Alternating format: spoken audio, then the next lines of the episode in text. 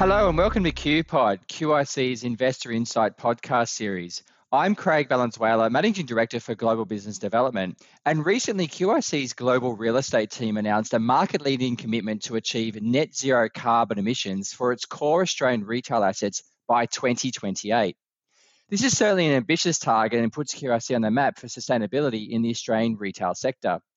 Today, I'm pleased to be joined by Michael O'Brien, who is the Managing Director of QIC's global real estate team, who has come onto our QPod to share with us the pathway to achieving net zero carbon emissions, what it looked like, and what this target will mean for our Australian retail real estate portfolio going forward.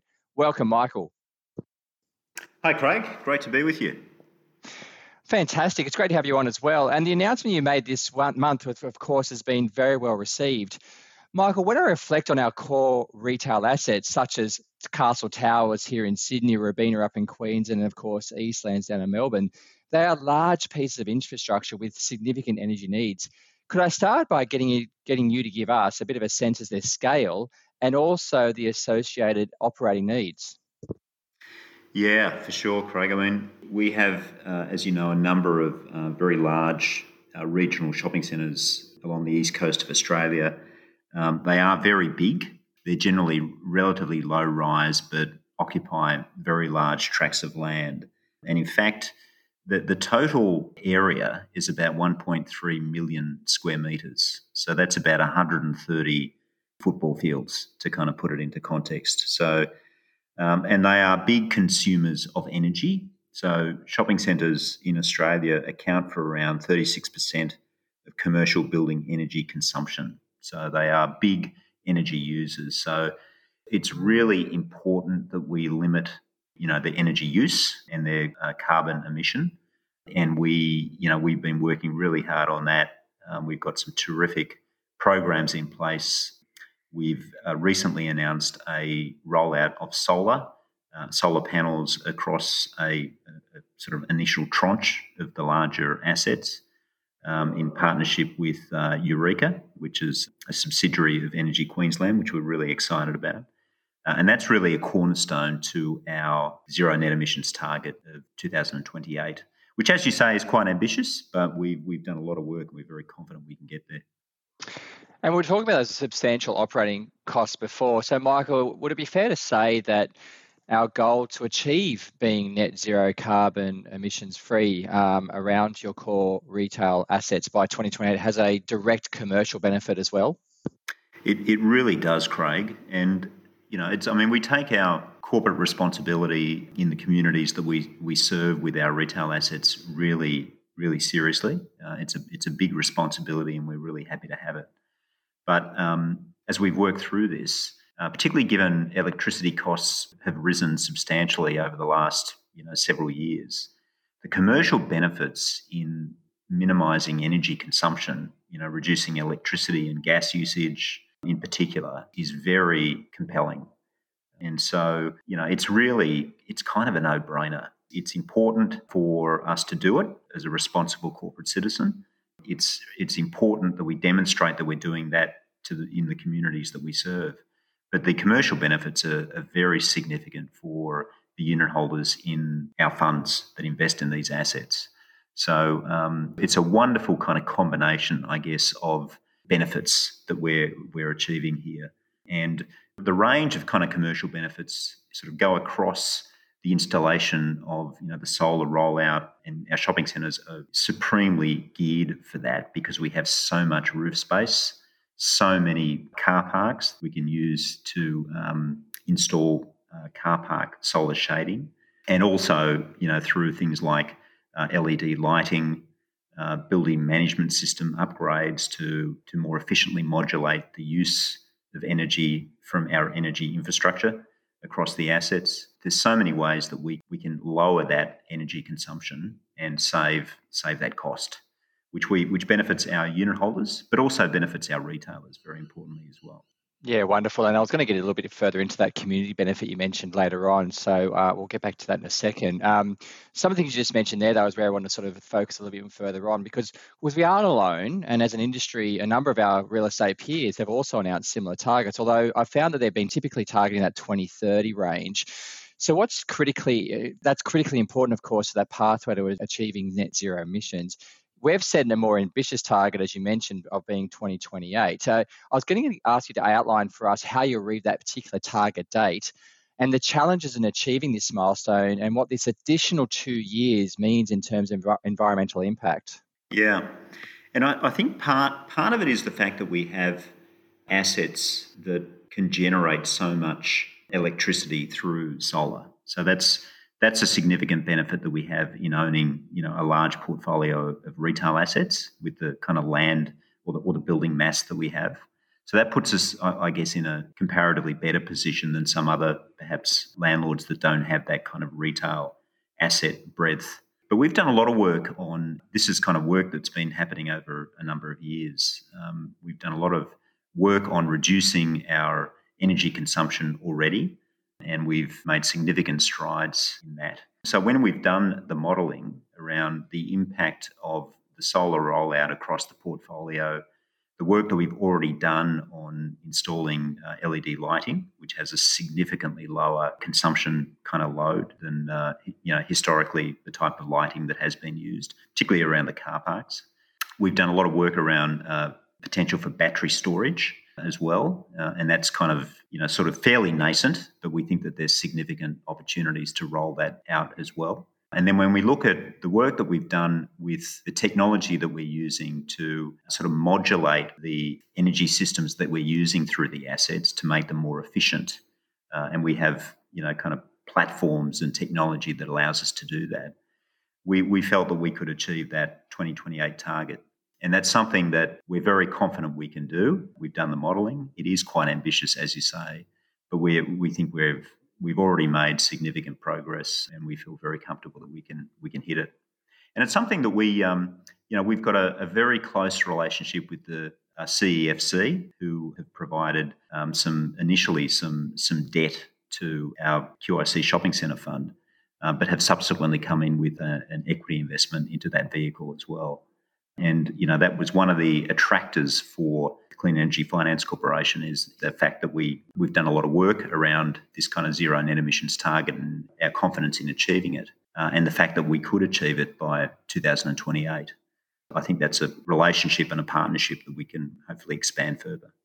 Yeah, of course. Clean Energy Finance Corp and QIC sort of put together that green bond only recently. And one of the things I found quite interesting, Michael, is that I think it was by 2025, I was reading that we expect around to have 30% of our portfolio's consumption coming from renewable based solar generation, which is you know, amazing. The other thing I read, which I thought was just incredible because the numbers are just huge, is when you look at the CO2 reductions achieved through that Yurika partnership mentioned before, I think it was something like 18,000 tons of reduced carbon emissions being saved by QIC and Yurika. So just you know, phenomenal numbers there uh, when you think about the, the amount of impact that's going to have in that period of time.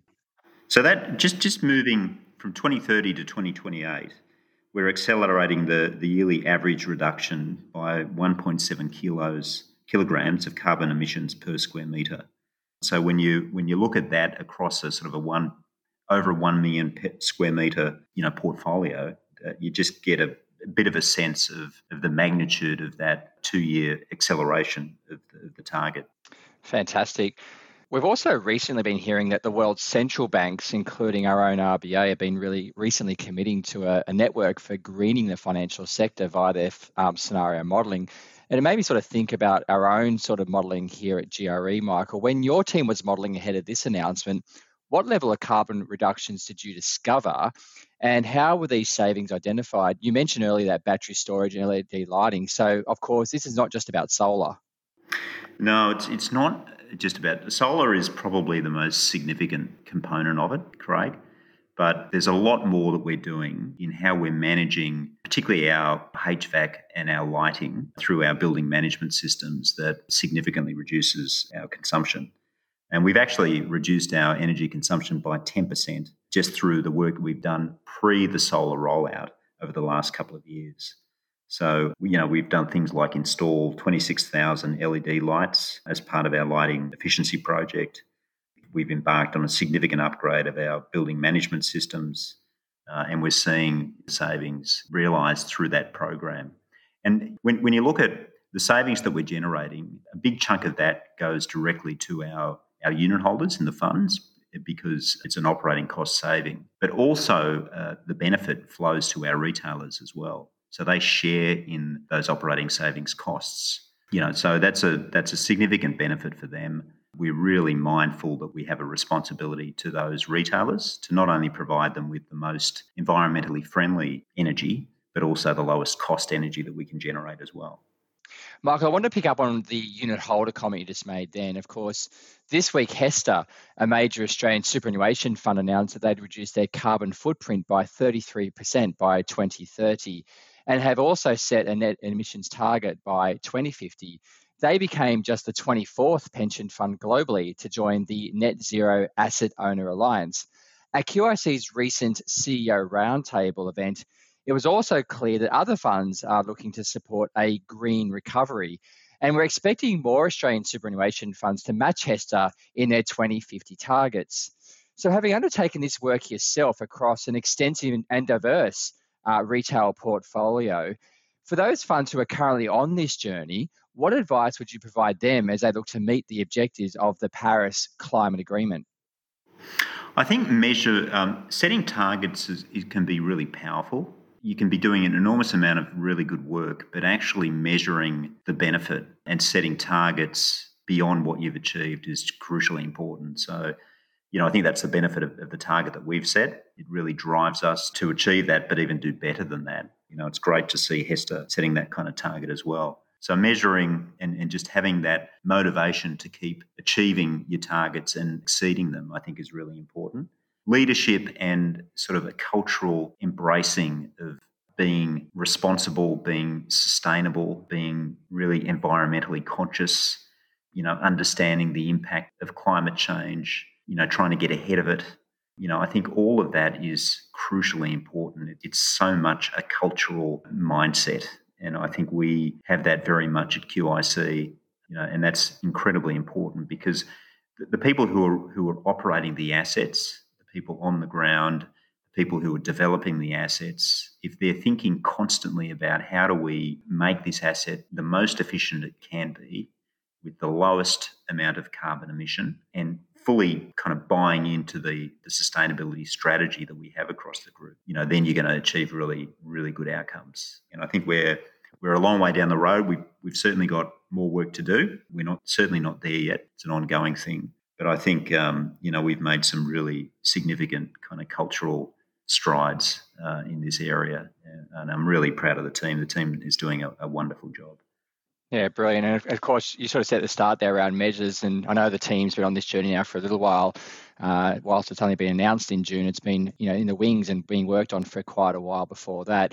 I also want to pick up on that comment you made then around culture because when you look at the fact that we're you know uh, discussing through our leasing arrangements and things like that with a lot of different companies, where of course you know having impact there as well. So when I think about that, GRE has been embarking on that evolutionary sort of town centre and mixed use strategy under your leadership over these resale assets. Am I right to presume, Michael, that our net zero emissions announcement has also got a strong leadership component to it in the many communities in which we operate? Um, does this have an anticipated flow on effect as a as a landlord of choice? I think it really does, Craig. I think you know our retailers are becoming increasingly conscious of um, operating sustainable businesses. You know, and we we have those discussions with them. You know, and, and how we can support them in that.